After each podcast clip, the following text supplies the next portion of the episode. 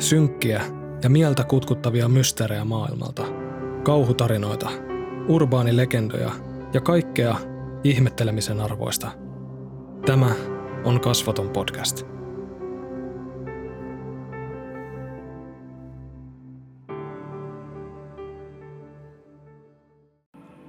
Nelisen vuotta sitten tein videon Jatlovin solan mysteeristä, joka johti yhdeksän henkilön kuolemaan erittäin omituisissa olosuhteissa – Tapaus tunnetaan laajalti ja siitä on kirjoitettu lukuisia artikkeleita, tehty TV-sarjaa ja elokuvakin. Mutta tiesitkö, että hieman yli 30 vuotta myöhemmin Siperian laajoilla mailla tapahtui toinenkin, vähemmän tunnettu vuoristoonnettomuus, joka on yhtä lailla omituinen ja karmea mysteeri kuin edeltäjänsäkin.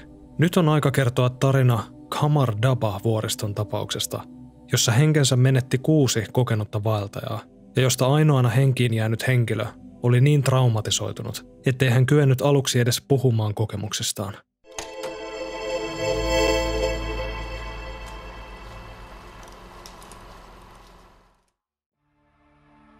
Ludmila Korovina oli kokenut vaellusopas ja survivalisti, joka tunnettiin ankarana opettajana.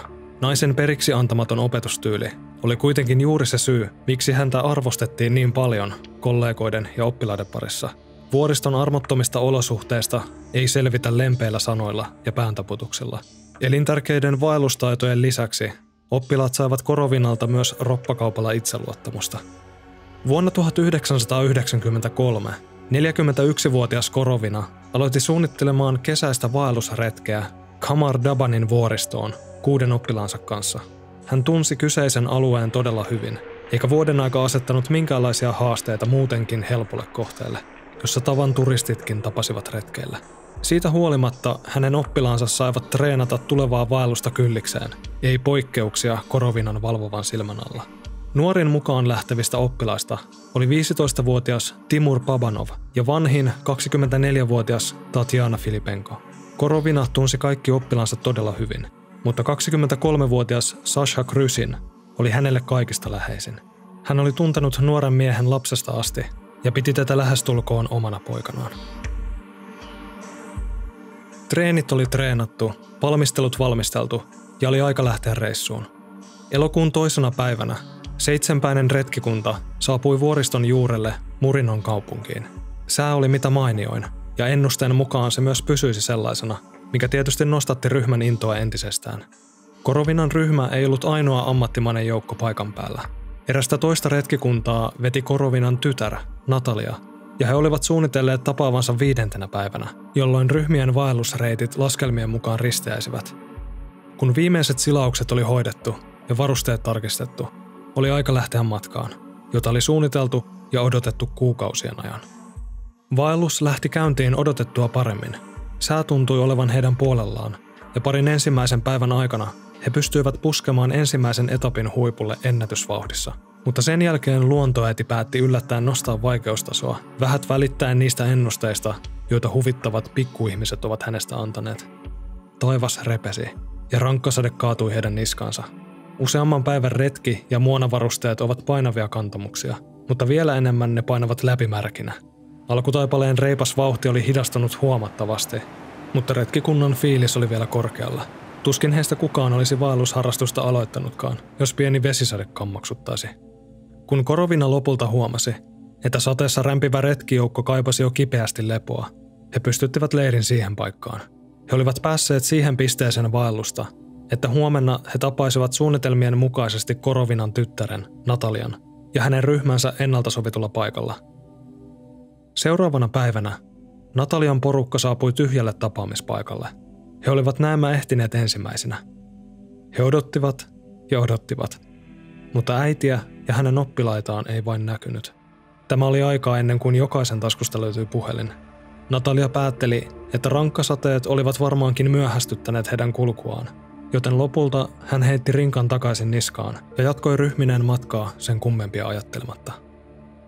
Oli elokuun kymmenes, useita päiviä sen jälkeen, kun Natalia oli lähtenyt tapaamispaikalta – Pieni joukko ihmisiä meloi kajakeella pitkin jokea Kamardaban vuoristossa, kun he näkivät yksinäisen naisen seisomassa rannan tuntumassa heitä katsellen.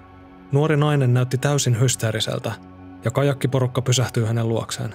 Asiasta ei ole jälkeenpäin todisteita, mutta sanotaan, että naisen vaatteet olivat kuivuneen verenpeitossa. Melojat huomasivat välittömästi, että hänelle oli tapahtunut jotain kamalaa. Nainen yritti ilmeisesti kertoa, että mitä hänelle oli tapahtunut, mutta joko hänellä oli tunteet liian pinnassa tai syvempi trauma teki työtään, sillä hän ei pystynyt sitä kertomaan.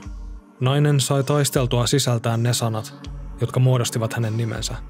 Valentina Utochenko. Hän oli yksi Korovinan vaellusryhmän jäsenistä. 17-vuotias Valentina ei saanut suustaan ulos juurikaan enempää, mutta se riitti melojille tiedoksi siitä, että jotain hyvin vakavaa oli tapahtunut. Kauhuissaan he ottivat naisen mukaansa ja veivät hänet lähimmälle poliisiasemalle. Vaikutti siltä, että matkan aikana Valentinan sisällä hitaasti kypsyvä trauman siemen oli saanut hänestä yhä voimakkaamman otteen. Sillä hän vaikeni, ja kului vuosia ennen kuin hän pystyi kertomaan, mitä muille ryhmän jäsenille oli tapahtunut.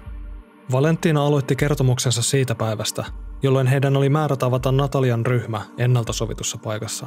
Aamulla he olivat heränneet normaaliin tapaan ja syöneet aamupalan leiritulen äärellä. Sen jälkeen Korovinan johdolla he lähtivät liikkeelle kohti tapaamispaikkaa. Ei ehtinyt kulua montakaan minuuttia, kun kauhun hetket alkoivat. Jonon perältä alkoi kuulumaan hirvittävää huutoa. Se oli Sasha. Muut kääntyivät nopeasti katsomaan ja näkivät, kuinka nuoren miehen silmistä ja korvista valui verta ja suusta pursusi vaahtoa. Korovina juoksi hänen luokseen ja käski paniikinomaisesti muuta ryhmää jatkamaan matkaa, kenties yrittäen suojella heitä järkytykseltä – Sasha oli valahtanut kouristellen maahan ja jähmettynyt sitten liikkumattomaksi. Muu ryhmä jatkoi matkaansa sekavin ajatuksen, eivätkä tälläkään kertaa ehtineet pitkälle, ennen kuin heidät pysäytti toinen, verta hyytävä huuto. He juoksivat takaisin ja näkivät, että huutaja oli nyt heidän oppaansa ja opettajansa korovina. Naisen silmistä ja nenästä pulppusi verta, ja suu täyttyi vaahdosta. Aivan kuten Sasha, Korovina alkoi kouristelemaan voimakkaasti ja lyhistyi sitten osittain Sashan päälle. Valentinan karmiva ja täysin käsittämättömältä kuulostava kertomus ei lopu siihen, vaan jatkuu kuin toinen toisensa päälle kaatuvat dominopalikat. Seuraavana vuorossa oli Tatjana, joka tarttui kurkkuunsa kuin hapen puutteessa. Hän hoiperteli etäämälle, löi päänsä lähellä olevaan suureen kiveen ja jäi makaamaan liikkumattomana.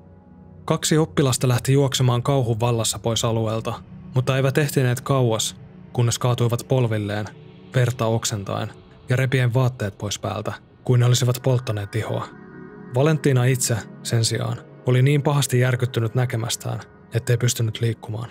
Hän oli juuri todistanut lähimpien ystäviensä kuoleman, kamalan kuoleman, johon ei ollut mitään järkevää syytä.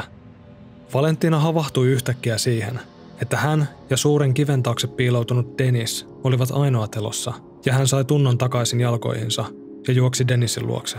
He lähtivät vaistomaisesti juoksemaan pois tuolta alueelta, josta kaikki pahuus tuntui huokuvan. Ja sitten tapahtui se, mitä he molemmat olivat pelänneet.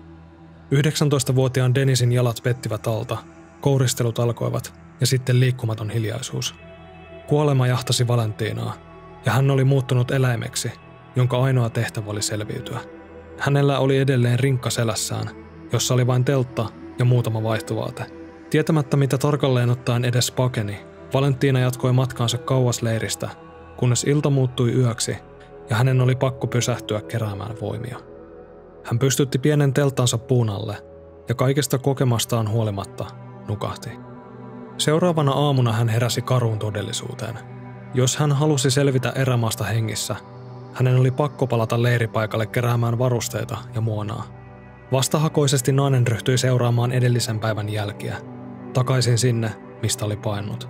Leiripaikalla hänen ystävänsä makasivat täsmälleen samoissa paikoissa kuin mihin hän oli heidät jättänyt. Eli kukaan ei todella ollut selvinnyt eilisestä painajaisesta. Kerättyään tarvikkeet niin nopeasti kuin pystyi, hän otti kiintopisteeksi vuoriston läpikulkevat voimalinjat. Hän seurasi niitä neljän päivän ajan, kunnes saapui joen varteen ja ryhtyi patikoimaan sen viertä. Valentina ei voinut kuin toivoa, että hänet löydettäisiin. Viranomaisilla kesti normaalia kauemmin löytää ruumiit erämaasta, koska Valentina ei kyennyt puhumaan tapahtuneesta vielä pitkään aikaan. Ruumiin avauksesta saapunut raportti oli varsin erilainen kuin Valentinan tarina, jonka hän tulisi myöhempinä aikoina kertomaan. Raportin mukaan he kaikki kuolivat hypotermiaan. Kaikki paitsi ryhmän johtaja, Korovina, jonka kuolinsyyksi ilmoitettiin sydänkohtaus. Heidän keuhkoistaan sanotaan löytyneen mustelmia, ja kehoissa oli myös merkkejä aliravitsemuksesta. Uhrien läpikotaista kohtaloa ei ole siis saatu selvitettyä. Mitä Korovinan retkikunnalle oli siis todellisuudessa tapahtunut? Valentinan tarinassa, jonka hän pystyi vasta vuosien jälkeen kertomaan, pursui verta niin silmistä, nenästä kuin korvistakin, ja he kaikki tuntuivat saaneen jonkin omituisen kohtauksen, joka tarttui hetkessä kaikkiin paikallaolijoihin, paitsi Valentinaan. Tällaisen mysteerin kohdalla on päivän selvää, että mukaan hyppää mitä hurjempia teorioita, aina salaisista tukikohdista avaruusolentoihin saakka. Nämä seuraavat ovat vain teorioita, hypoteeseja, jotka löysin Natasha Mullinsin erittäin kattavasta artikkelista. Yksi teoria on, että vaeltajat eksyivät vahingossa sellaiselle alueelle, jossa eivät olisi saaneet olla. Kenties nähneet jotain, mitä eivät olisi saaneet nähdä. Retkikunta oli toden totta kulkenut epätavallista reittiä. Ehkä he eksyivät jonkin salaisen sotilaallisen kokeen lähettyville. Heitä ei voitu päästää sieltä elävänä takaisin, ja viranomaiset peittelivät todelliset kuolinsyyt. Tässä teoriassa on kuitenkin ongelmansa. Miksi armeija pystyttäisi tämän salaisen leirinsä niin lähelle aluetta, joka tunnetaan turistien suosimana kohteena. Ja minkä takia Valentina säilyi hengissä? Niin, Valentina tuleekin olemaan erittäin hankala pala mihin tahansa teoriaan. Mitä tulee Valentinan omaan kertomukseen, on kuolinsyyksi ehdotettu myös hermokaasua. Erityisesti suun vaahtoaminen sopii mainiosti hermokaasun vaikutuksiin ihmiskehossa, kuten myös keuhkoista löytyneet mustelmat ja korovinan sydämenpysähdys, jotka todettiin raportissa.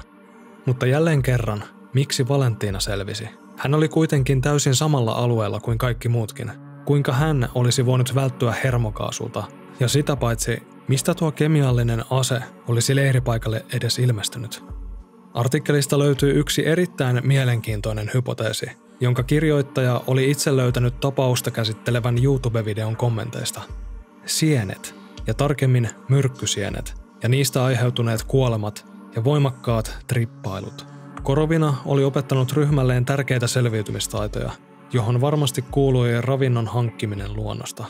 Mitä jos joku oppilaista oli kerännyt aamupalalle sieniä, jotka eivät sittenkään olleet sitä oikeaa laatua, vaan tappavan myrkyllisiä? Myrkky saattoi imeytyä nopeastikin, kun he lähtivät liikkumaan. Myrkkysienten aiheuttamat hallusinaatiot voisivat selittää myös sen, miksi Valentina näki, mitä näki. Että hänen ystävänsä pulppuavat verta kaikista pään alueen aukoista. Ja tämä teoria pystyy myös tavallaan selittämään sen, miksi Valentina selvisi. Ehkä hän söi sieniä vähemmän kuin muut, niin että joutui vain pahalle tripille, tai hänen kehonsa jollain tapaa hylki myrkkyä paremmin. Vaikka sieniteoria kuulostaakin näistä ehdotuksista järkevimmältä, on se silti aikamoinen oletus, että näin olisi todella tapahtunut. Tiedämme vain, että virallinen raportti ja Valentiinan tarina taistelevat keskenään, ja että Valentina oli niin traumatisoitunut, että kesti vuosia ennen kuin hän pystyi siitä puhumaan. Vuonna 1993 Kamar Dabanin vuoristossa tapahtui jotain todella omituista. Melkoinen keissi tosiaan. En kyllä itse usko, että Valentina olisi ainakaan itse murhanainen – ja kehitellyt sitten merkillisen peitetarinan vuosien saatossa. YouTubesta löytyy ainakin yksi englanninkielinen video, mikä on otsikoitu rehvakkaasti, että Kamar Dabanin mysteeri viimein ratkennut. Mutta siinäkin oli lopulta kyse vain yhdestä teoriasta muiden joukossa. Clickbaittaus se on mikä kannattaa. Mutta kiitos sulle katsomisesta. Kiitos jäsenille. Ihmetellään taas ensi videossa.